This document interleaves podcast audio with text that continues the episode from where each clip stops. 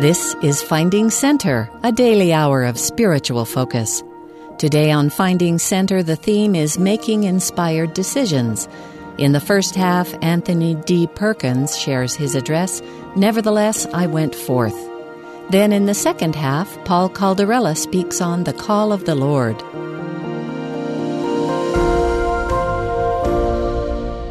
My wife Christy and I are so thrilled to be with you when we were young and skinny uh, BYU undergraduates, if someone had suggested that uh, we would return in 30 years to speak to students in the Marriott Center due to my calling in the 70, we would have laughed uncontrollably. Yet, uh, I suppose our visit today illustrates the marvelous wonder of the gospel of Jesus Christ. When we seek to be led by the Spirit and go forth in faith, often not knowing precisely what course to pursue, life can curiously turn out to be more abundant than we might ever imagine. You young adults are now living in what Elder Robert D. Hales of the Twelve Apostles has called the decade of decision. Many of the most important choices of your life will be made in your late teens and 20s, such as going to the temple, serving a mission, getting an education, selecting an occupation, and choosing a companion and being sealed for time and for all eternity in the Holy Temple. Today, I speak particularly to those persons who are struggling with one of these important decisions. Some perhaps almost paralyzed from fear of making the wrong decision, and some maybe needing only a little reinforcement to remain confident in a decision made previously. Four lessons of inspired decision making by Nephi in the well known opening chapters of the Book of Mormon, if applied, can reduce your fears and increase your confidence to go forward. Lesson one qualify for the Spirit by obeying the commandments. The last sentence of Nephi's sacred record encapsulates his life. Quote, For thus hath the Lord commanded me, and I must obey. Close quote. Nephi's faith in and love for the Savior is exemplified in his actions to obey God's commandments.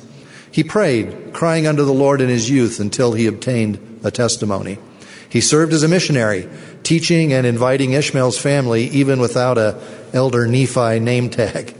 He read the scriptures, searching the brass plates until he could understand them and could teach from them.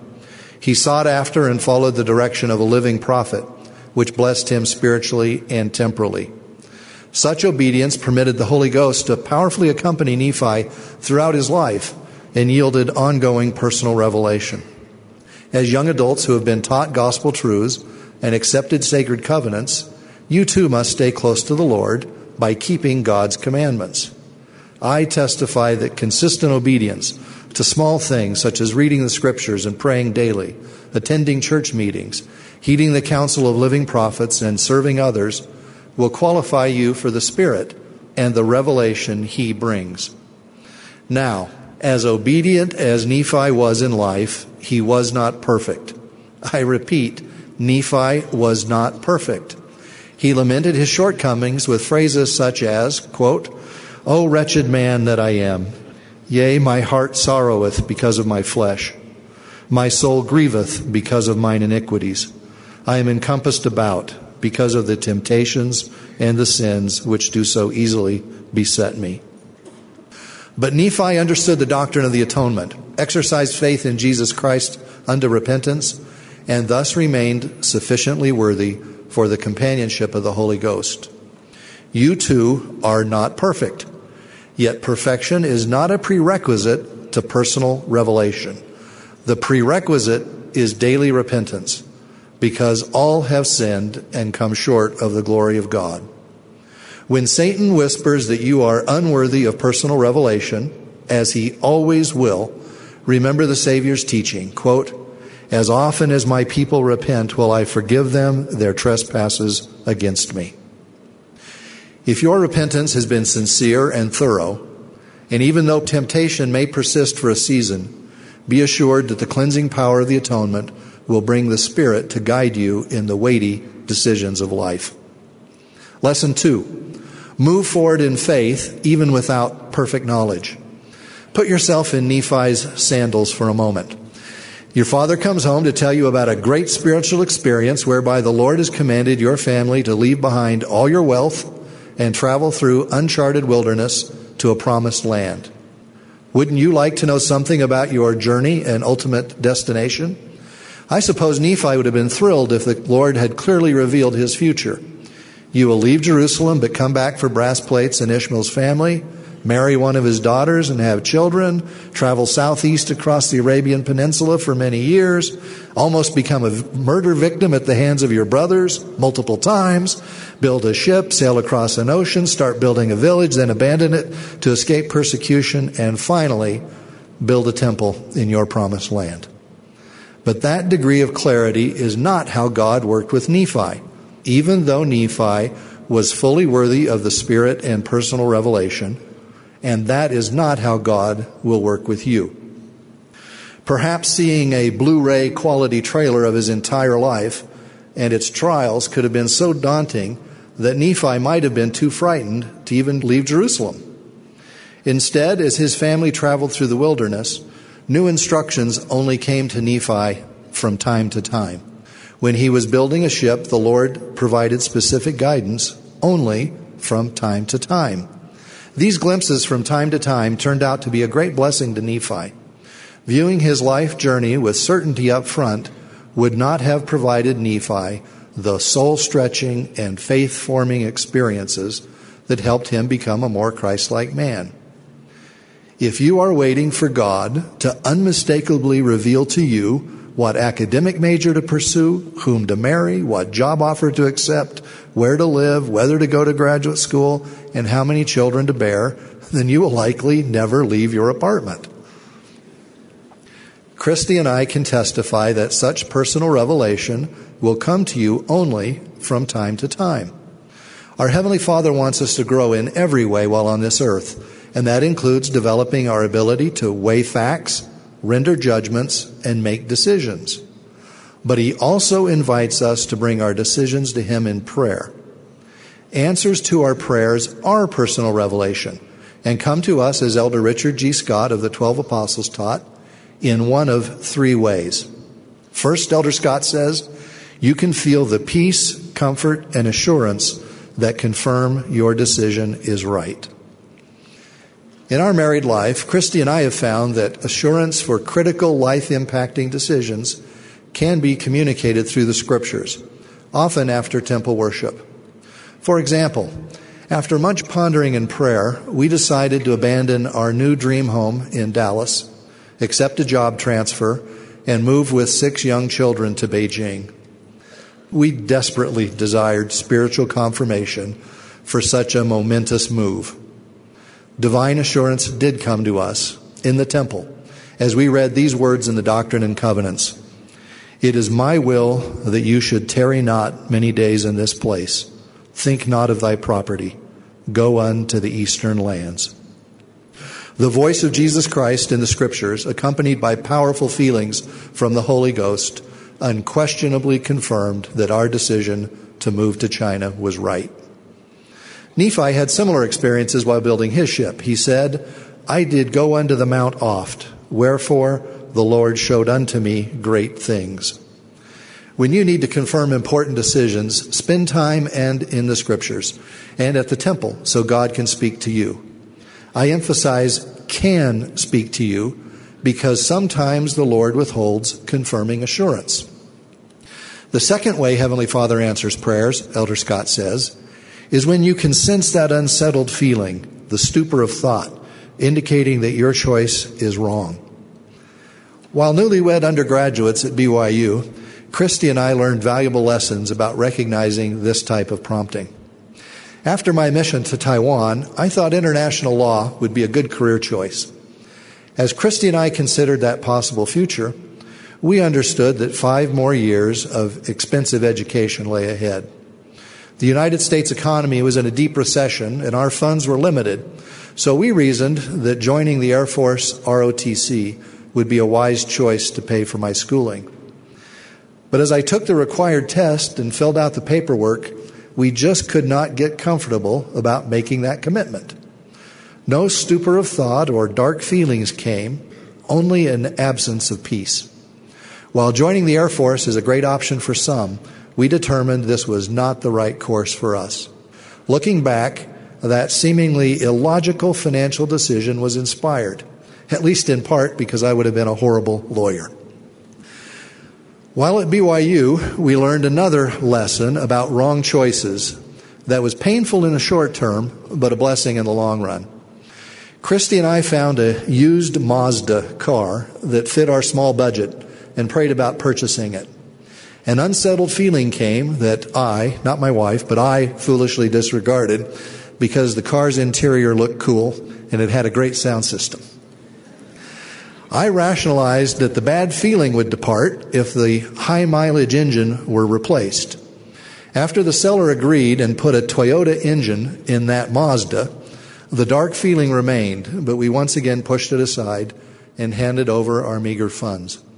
This car, which we cleverly named Toyazda, turned out to be a pile of junk. but we learned at an early age to recognize the what we now call the Toyazda feeling that warns of a wrong choice. The third way God answers prayers, Elder Scott taught, quote, and this is the difficult one.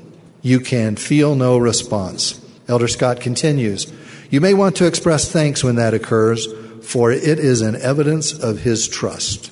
When you are living worthily and your choice is consistent with the Savior's teachings and you need to act, proceed with trust. Nephi's third attempt to enter Jerusalem and obtain the brass plates illustrates how we proceed with divine trust. Nephi recorded, quote, I was led by the Spirit, not knowing beforehand the things which I should do. Nevertheless, I went forth. What a great statement of faith. Nevertheless, I went forth. Nephi had received no specific answer on how to accomplish his objective, but the time to act had arrived and could not be postponed. So he moved forward, knowing the Spirit would direct him when needed. Moments will arrive during your decade of decision when you cannot procrastinate any longer and must act. A few months ago, our family went out to see the latest Star Trek movie. At one point, Spock questions the course of action that Captain Kirk has determined to pursue. Kirk responds, You're right. What I am about to do, it doesn't make sense. It's not logical. It is a gut feeling. I have no idea what I'm supposed to do. I only know what I can do. Looking back at my life, what Captain Kirk calls a gut feeling has guided many important decisions. Marriage to Christy, my BYU major, my first job, graduate school. I had studied each decision out in my mind and prayed for confirmation, but had to act on what felt right because no unmistakably divine assurance had yet come. Confirmation came only later. I learned, as Elder Dallin H. Oaks of the Twelve Apostles teaches, quote, We will get promptings of the Spirit when we have done everything we can. When we are out in the sun working, rather than sitting back in the shade praying for the direction on the first step to take. Revelation comes when the children of God are on the move. Close quote. Some of you may be nervous about acting when heavenly assurance has not yet come. Take courage.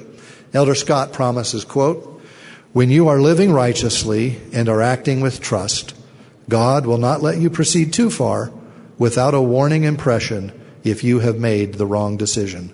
Close quote. Our daughter Jenny, who offered the prayer today, uses a humorous example from the movie Home Alone to illustrate this concept. You might recall the scene where Kevin is surprised to be in an empty house, but still yells out to his absent parents, Guys, I'm eating junk and watching rubbish. You better come out and stop me. Jenny says her prayers sometimes feel similar. I'm moving ahead to major in psychology, so if that's not right, please let me know. I testify that you are sons and daughters of loving heavenly parents who trust you to make decisions and move forward in faith without a perfect knowledge of what the future holds. And as with Nephi, the Spirit will in due time confirm or warn of your chosen path. Lesson three. Commit fully to inspired decisions and live in the present. Nephi's commitment on the journey to the promised land stands in stark contrast to that of his brothers, Laman and Lemuel. Like Nephi, they made the decision to go, but their hearts never left Jerusalem. Nephi was fixing his bow to hunt for food and mining ore to build a ship, while his brothers seemed to have been lounging in a tent. Today, the world has too many Lamans and Lemuels. Schoolwork is undertaken half heartedly because Halo 4, Angry Birds, or Facebook beckons us back into the tent. Employment is perfunctorily accepted while looking for the next, hopefully better job. A ward is moved into, but never really joined because of a possible future relocation. And even marriage can be exited if inconvenient. Jesus Christ's church needs committed men and women like Nephi. You will experience greater progress in life when you wholly commit to your decisions and strive to excel in your current circumstances, even while you have an eye open to the future. Doors usually open to the fully committed. Nephi exemplifies the wise counsel of President Thomas S. Monson. Quote, learn from the past, prepare for the future, live in the present. Sometimes we let our thoughts of tomorrow take up too much of today Daydreaming of the past and longing for the future may provide comfort, but will not take the place of living in the present. This is the day of our opportunity, and we must grasp it. Close quote. Lesson four draw on the strength of trusted loved ones to sustain the journey. Even after we have sought the Spirit, moved forward with our decision, and are wholly committed to it, doubts may still arise and cause us to re-question our decision. In such circumstances, a trusted family member or friend can provide counsel and strength to stay the course. When they left Jerusalem, Nephi probably relied on his father, mother, and his brother Sam for this support. But along the journey, I suggest his new bride became that trusted anchor. A comprehension of Nephi's wife did not come to me until I was in my late 30s. While vacationing in Utah from our home in Beijing, we visited the Church History Museum to view the churchwide art competition. I was transfixed by a painting of Nephi lashed to the mast of a ship, soaked to the skin in a driving storm, and absolutely exhausted. At that time, I could relate to Nephi. I was bearing the burden of establishing my firm's position in China, striving to be a good father to six young children, and magnifying my church calling. I felt pretty overwhelmed. I wondered whether we should remain in China as we had been directed by the Spirit to do. But in the painting, I also observed that at Nephi's side were his wife and one of his children. She was experiencing the same storm and challenges as Nephi, but her eyes were defiant and her strong arms were protectively wrapped around his shoulders. In that moment, I realized that I too was blessed to have a loyal spouse offering her strength in my times of trial. And I hope that I was a similar strength to her when she felt lashed to a mast, raising six kids in the storms of a foreign land. Together, we recommitted to our decision of living in China. Since that museum visit, I have spent time looking for Nephi's wife amidst the opening pages of the Book of Mormon. My studies have caused me to ponder their courtship and life together. What did she see in Nephi? He wrote that he was, quote, large in stature. Does that mean she was enthralled by Thor like ripped abs? I believe it was his spiritual strength that drew her heart to him. When Nephi came to the home of Ishmael, she observed a powerful missionary. On the trip to Lehi's camp, she heard him raise his voice in faith and forgive his attackers.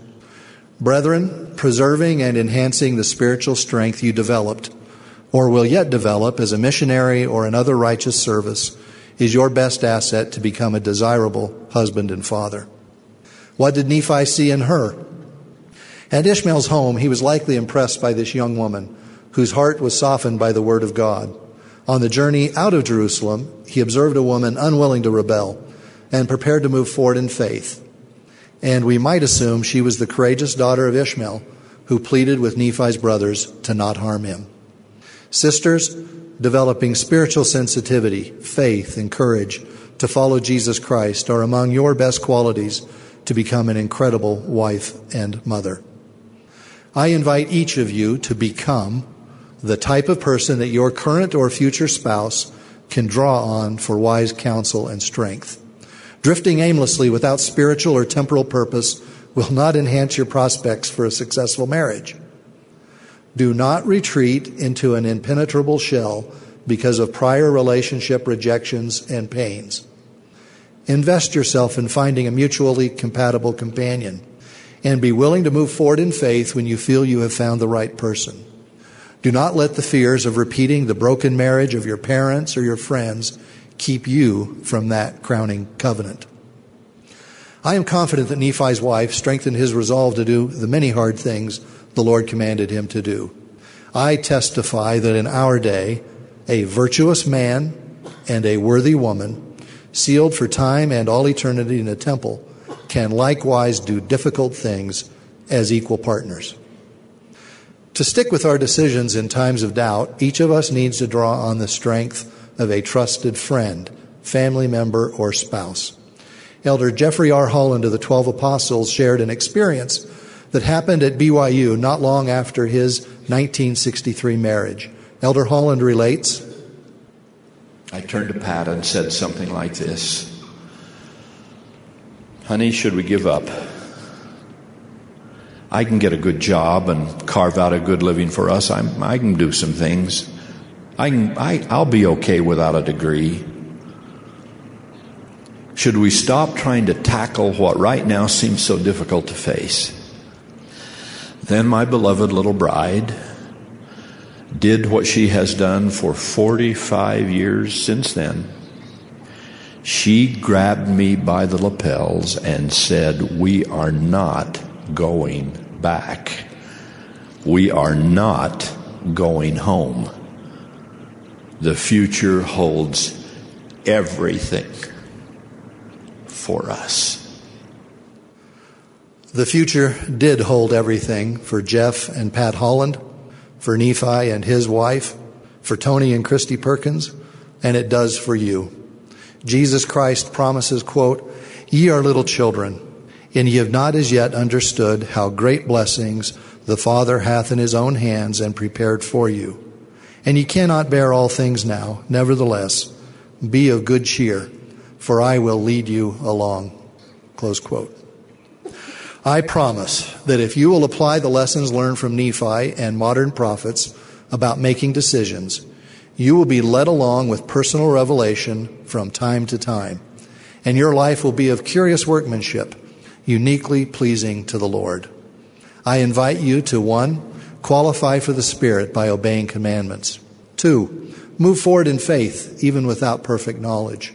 Three, commit fully to inspired decisions and live in the present. Four, draw on the strength of trusted loved ones to sustain the journey. As you progress through the decade of decision, may you have the faith to say, as did Nephi, I was led by the Spirit, not knowing beforehand the things which I should do. Nevertheless, I went forth.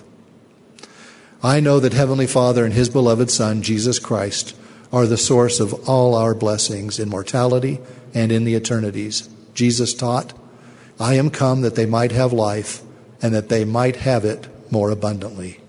Be confident that the Savior will fulfill his promise to lead you along to an abundant life, even when the immediate path sometimes seems uncertain. I so testify in the sacred name of Jesus Christ. Amen. You've been listening to Finding Center. Our theme today is Making Inspired Decisions. We've just heard from Anthony D. Perkins. After the break, we'll return with Paul Caldarella for the Call of the Lord.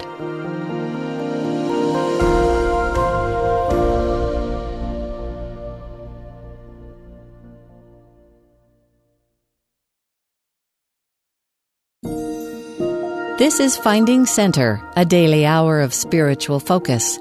Our theme today is making inspired decisions. Next is Paul Caldarella, Associate Professor in the BYU Department of Counseling Psychology and Special Education, and Director of the Positive Behavior Support Initiative at the time of this address, titled The Call of the Lord.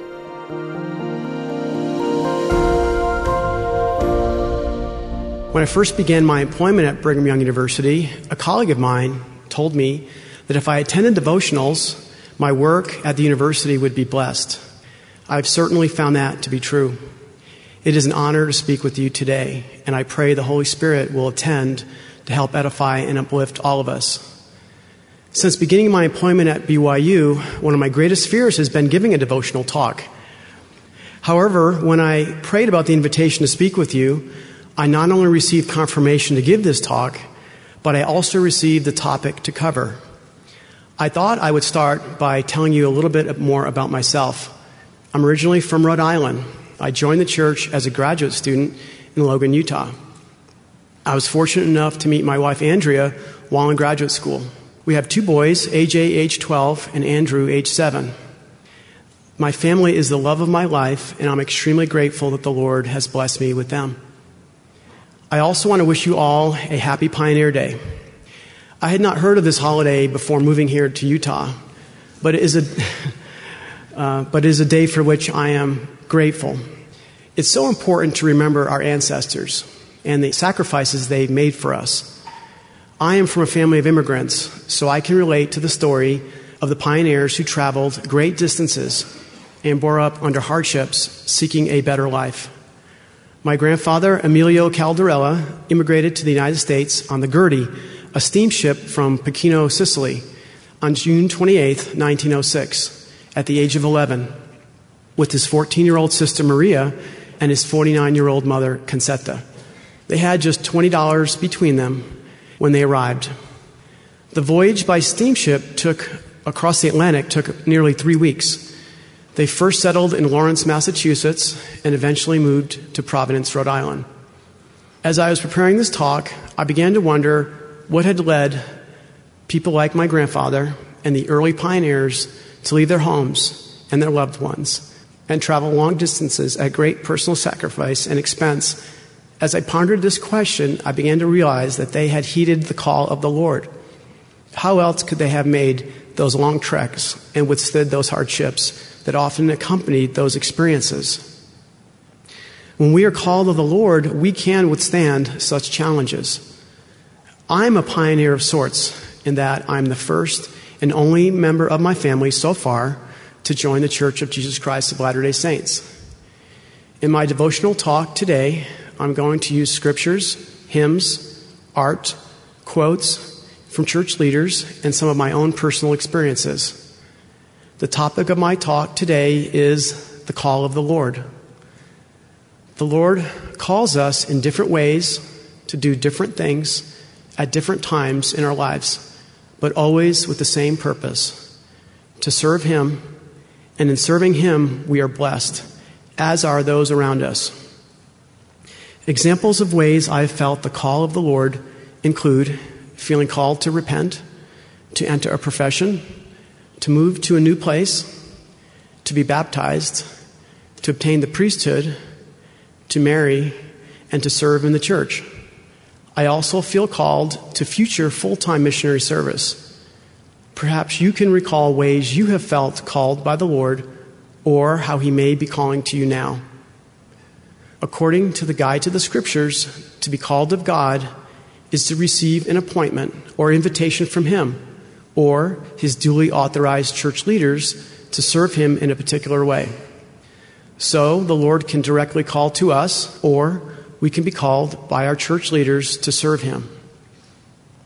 Examples of the Lord calling individuals to follow him are found throughout the scriptures. The first mention of someone being called of the Lord is found in Genesis 3, verses 9 to 10. Quote, And the Lord God called unto Adam and said unto him, where art thou? And he said, I heard thy voice in the garden, and I was afraid, because I was naked, and I hid myself. Close quote. It is interesting that this occurred just after Adam had partaken of the forbidden fruit and was afraid. I believe this shows Heavenly Father's love for us. He calls to us at various times in our lives, both when we are living worthily, but also when we sin, make mistakes, or are fearful as we learn in Romans 11, verse 29, quote, For the gifts and calling of God are without repentance. Close quote. Indeed, his calls to us at such times may be particularly important as they often prompt us to get back on the path that leads to true happiness, joy, and peace. I can relate to this. When I was in my 20s, I was not a member of the LDS church, but an inactive member of another faith. I was going to college and associating with some friends who were not living gospel standards, but who were instead focused on carousing and having a good time. This lifestyle, while bringing some temporary pleasure, did not leave me with a feeling of lasting happiness, joy, or peace. I tried explaining to these friends my desire to serve and help others in meaningful ways, but they did not want to abandon their pleasure seeking lifestyles. Over time, I began to feel that I should not continue my association with them as they were not going in a direction I wanted to go. It took great effort to separate myself from these friends but with the help of some trusted others who supported the change I was trying to make, I was able to do so.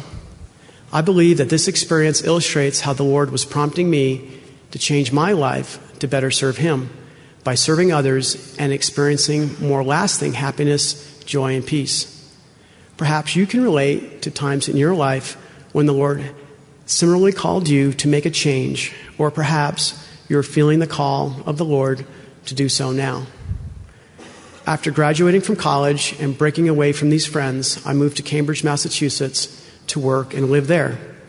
I also began taking part time graduate classes to determine what I wanted to study in graduate school and what school I might want to attend. As part of this process, I met with one of my professors to discuss graduate school options, and he suggested that I consider schools in Utah. I was not sure why my professor suggested Utah. But I did look at schools here and eventually decided to attend Utah State University.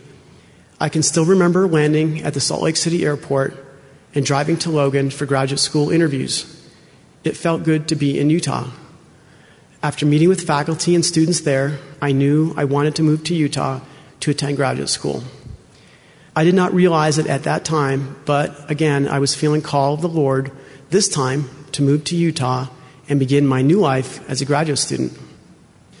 The call of the Lord is also illustrated in Mary's miraculous birth of the Savior. In Luke chapter 1, verses 28 to 38, we read, And the angel came in unto her and said, Hail, thou art highly favored, the Lord is with thee. Blessed art thou among women. And when Mary saw him, she was troubled at his saying, and cast in her mind what manner of salutation this should be.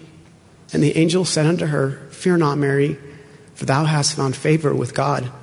And behold, thou shalt conceive in thy womb and bring forth a son, and shalt call his name Jesus. He shall be great, and he shall be called the Son of the Highest. And the Lord God shall give unto him the throne of his father David.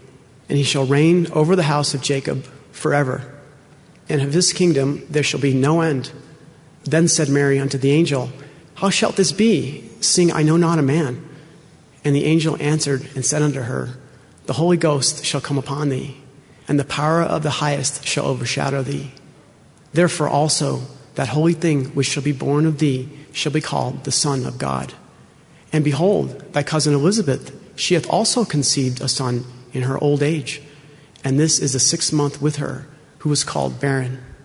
For with God nothing shall be impossible. And Mary said, Behold, the handmaiden of the Lord, be it unto me according to thy word. And the angel departed from her. The angel also visited Joseph in a dream, saying, Joseph, thou son of David, fear not to take unto thee Mary thy wife, for that which is conceived in her is of the Holy Ghost. And she shall bring forth a son, and thou shalt call his name Jesus, for he shall save his people from their sins. Close quote. Joseph similarly accepted his call of the Lord. I've always been impressed with the story and faith Mary and Joseph showed. They had received singular callings from the Lord delivered by heavenly messengers, and while they both had some fears and doubts, they nevertheless responded, Be it unto me according to thy word. This is a good example for all of us when we are called of the Lord. We may have some doubts and fears, but if we have faith and heed the call all will work out. From the guide to the scriptures, we learn that Jesus Christ is the firstborn of the Father in the Spirit. He is the only begotten of the Father in the flesh. He is Jehovah and was foreordained to his great calling before the creation of the world. An example of Jesus knowing of his preordained calling is found in Luke 2, verses 40 to 49. Quote, And the child grew and waxed strong in spirit, filled with wisdom, and the grace of God was upon him. Now his parents went to Jerusalem every year at the feast of the Passover.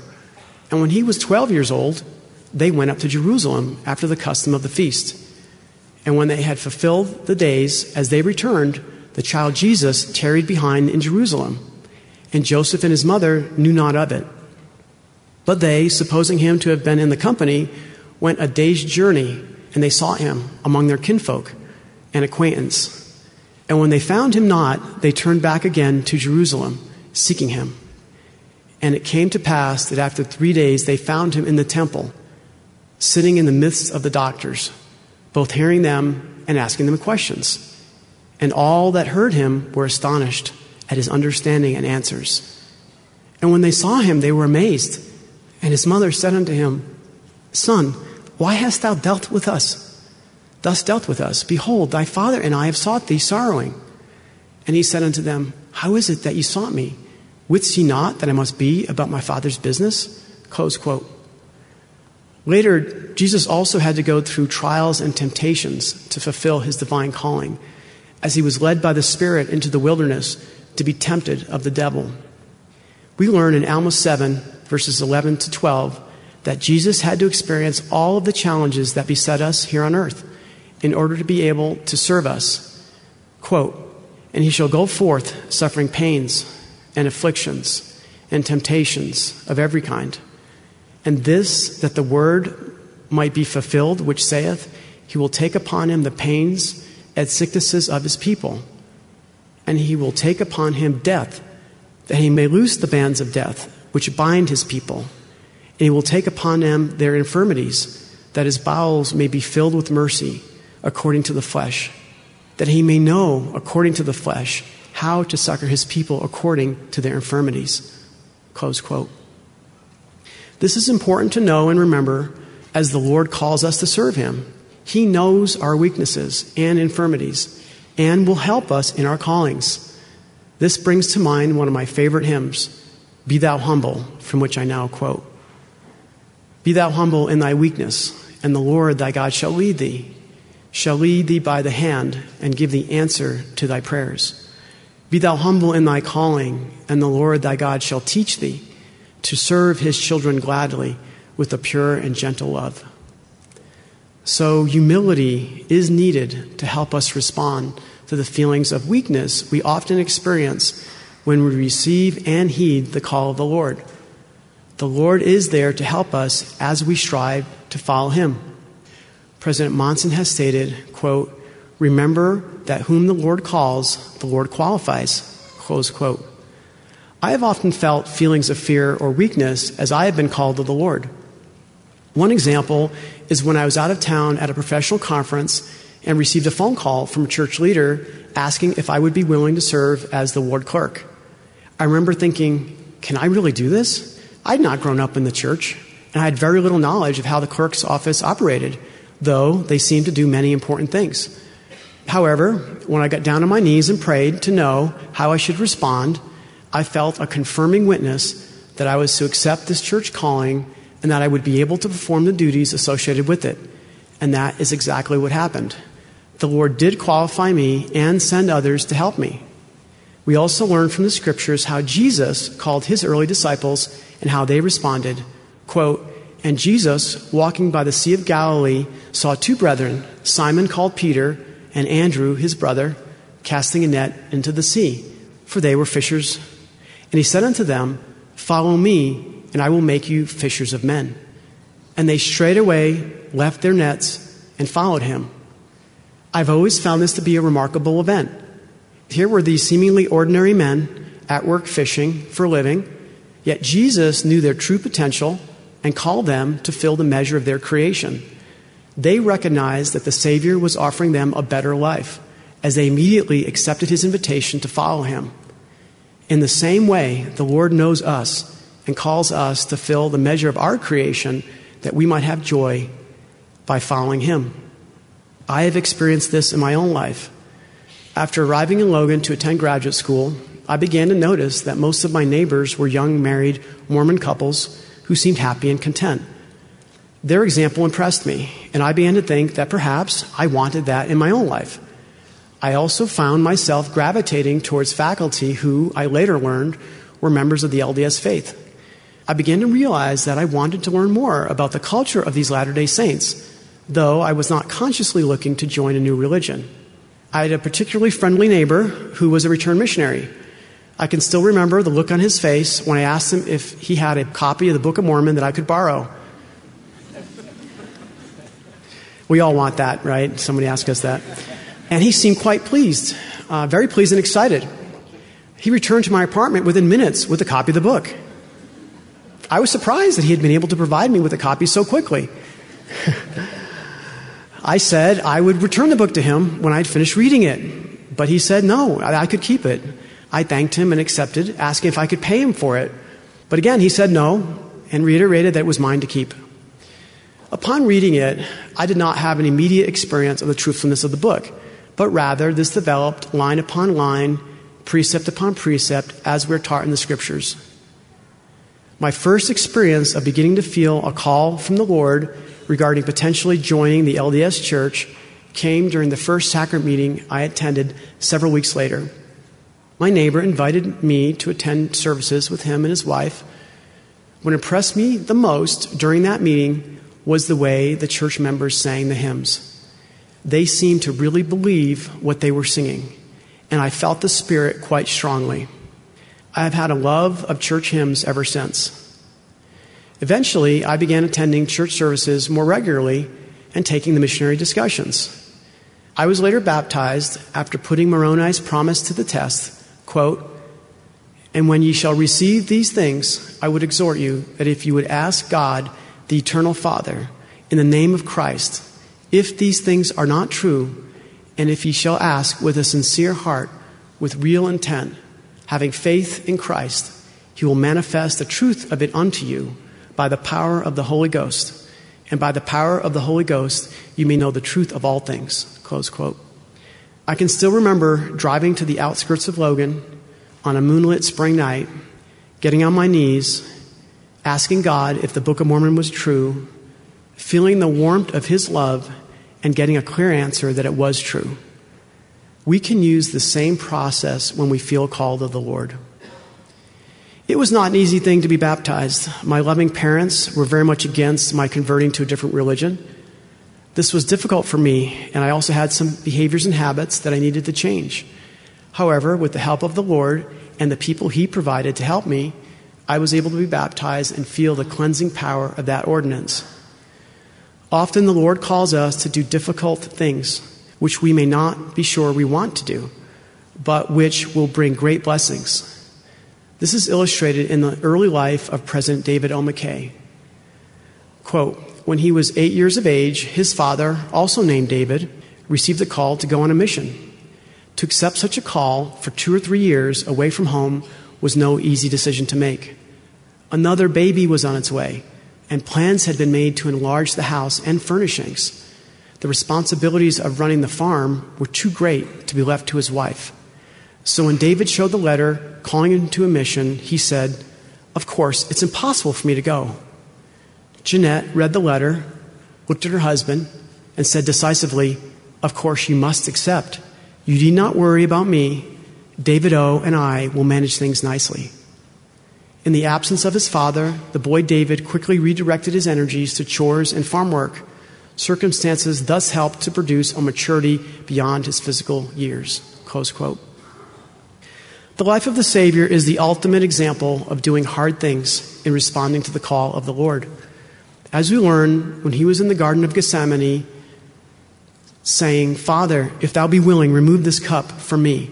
Nevertheless, not my will, but thine be done we can similarly call to the Lord for help as we strive to follow Him, and He will provide help to us, often in the form of another person. As President Thomas S. Monson stated, quote, when we are on the Lord's errand, we are entitled to the Lord's help, close quote. One great source of help the Lord has provided me is my wife and helpmate, Andrea. She is a special daughter of Heavenly Father who I'm lucky to have as my eternal companion.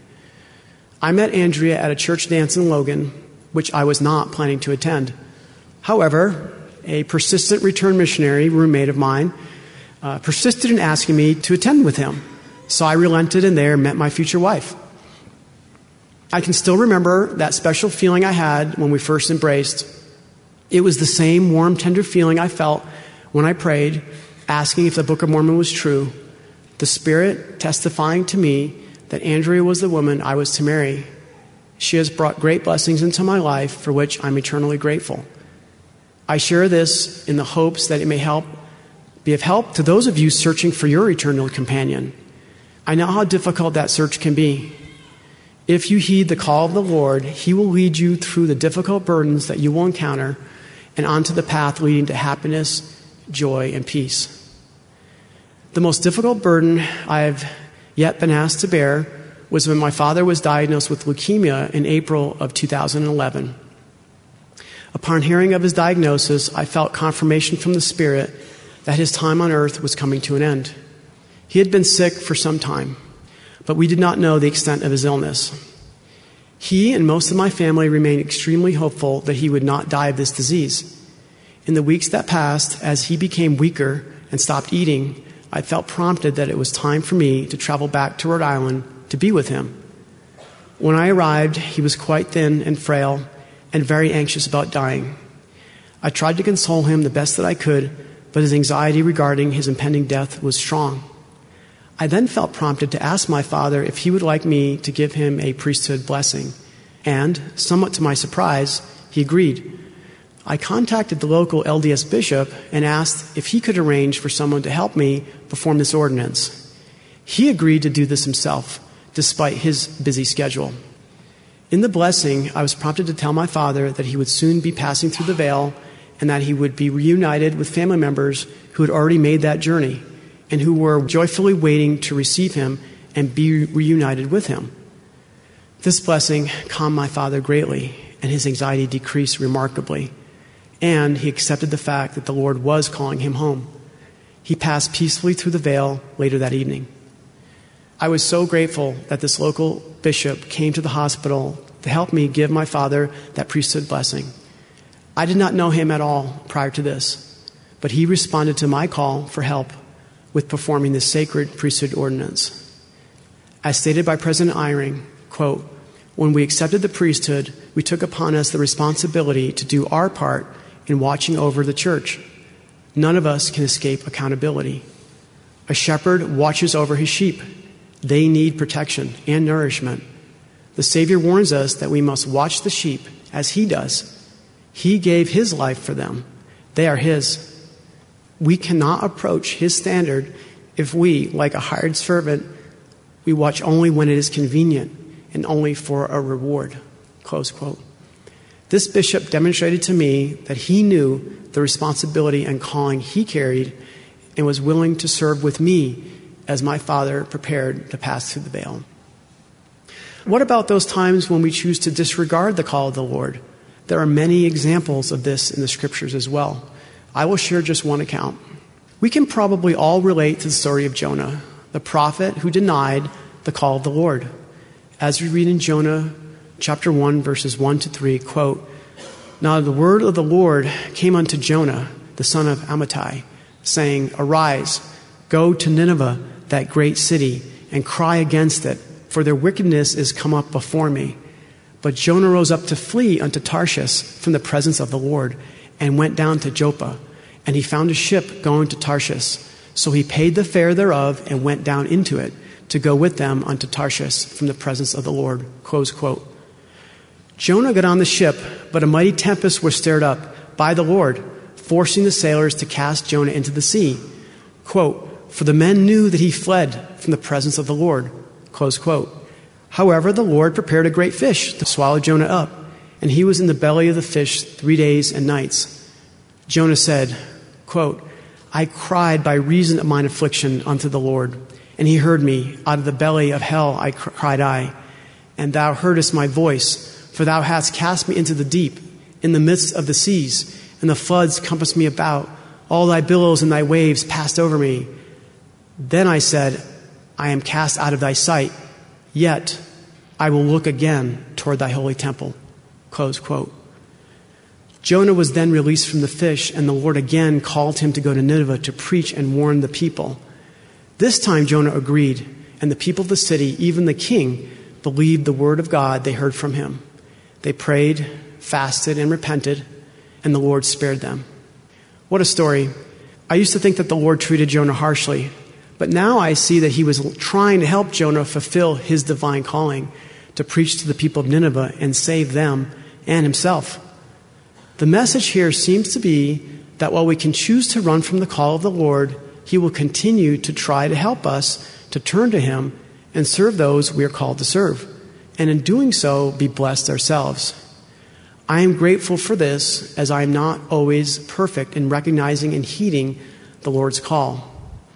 President Henry B. Eyring has reminded us, quote, Your call has eternal consequences for others and for you. In the world to come, Thousands may call your name blessed, even more than the people you serve here. They will be ancestors and the descendants of those who choose eternal life because of, because of something you said or did, or even what you were. Close quote. I have seen this partially fulfilled in my own life as I have been engaged in family history and temple work for my ancestors and personally experience the great blessings this brings. In closing, I would like to bear my testimony I know that God lives, that Jesus is the Christ, and that the gospel was restored through Joseph Smith. I know that the Lord is continually calling to each of us to follow him if we have eyes to see, ears to hear, and hearts to feel. I know that our lives and the lives of others are greatly blessed when we heed the call of the Lord. I leave this with you humbly in the name of Jesus Christ. Amen. You've been listening to Finding Center. Join us every weekday for an hour of inspiration and spiritual focus. Today's theme was Making Inspired Decisions with thoughts from Anthony D. Perkins and Paul Caldarella. Find links to the full text, audio, and video of these addresses at byuradio.org slash center. Finding Center is a production of BYU Broadcasting.